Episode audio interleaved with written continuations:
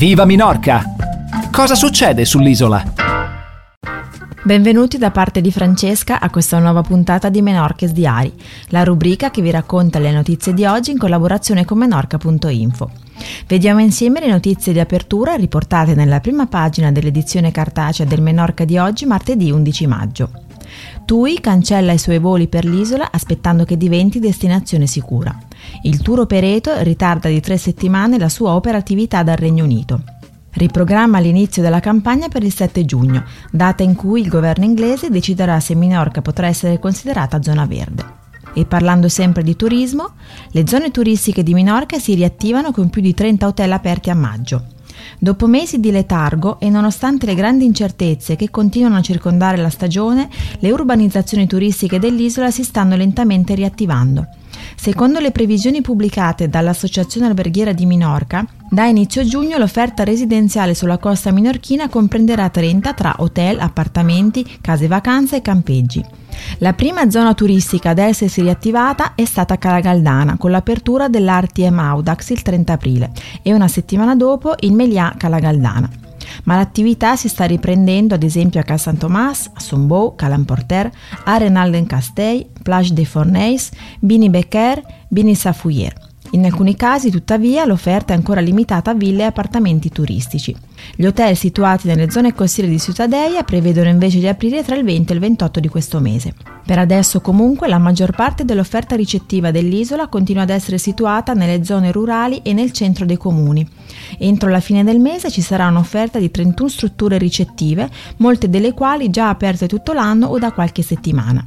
In totale, per la fine di maggio, le strutture aperte dovrebbero essere 77 su un totale di 400 presenti sull'isola. E adesso cambiamo notizia. La diocesi investirà un milione nella ristrutturazione di El Toro.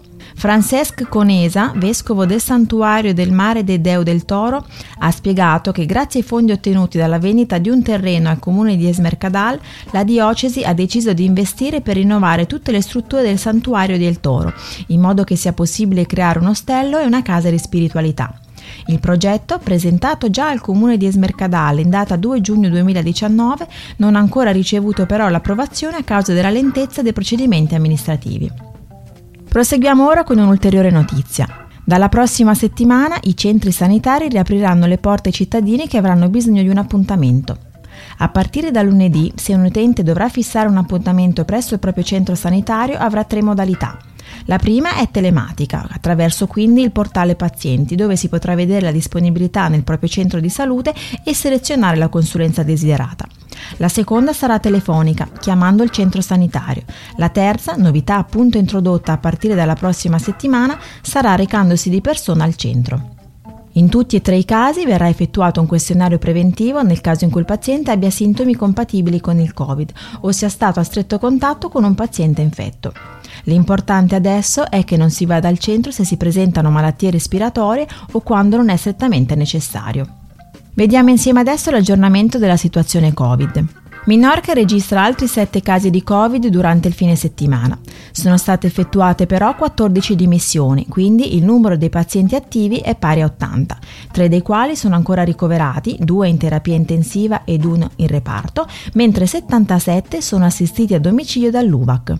Per quanto riguarda l'aggiornamento delle vaccinazioni, le dosi somministrate sono 34.677, le persone che hanno completato l'iter sono 9.734 per un totale di popolazione adulta vaccinata pari al 12,45%.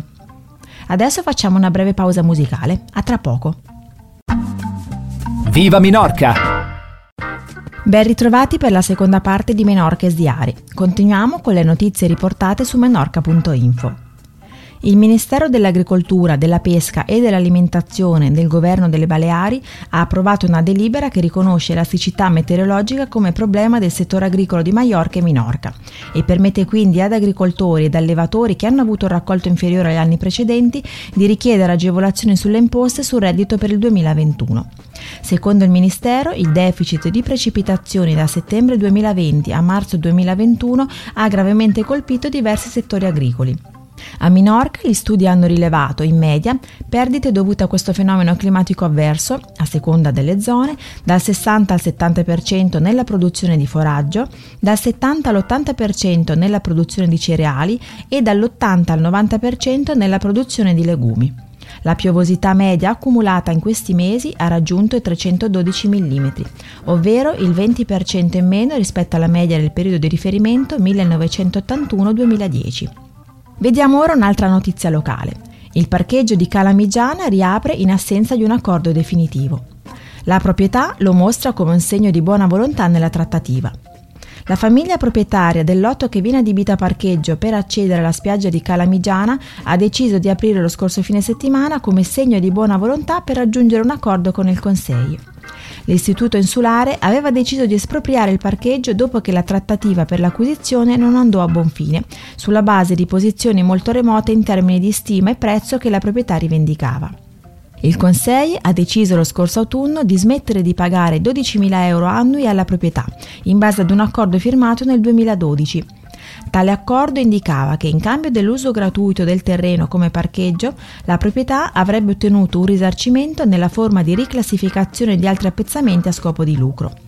Le altre soluzioni prese in considerazione consistevano nel convertire il parcheggio in un parcheggio a pagamento al 50% con la proprietà, oppure stipulare un contratto di affitto a lungo termine per 10 anni che il Consiglio però inizialmente aveva rifiutato.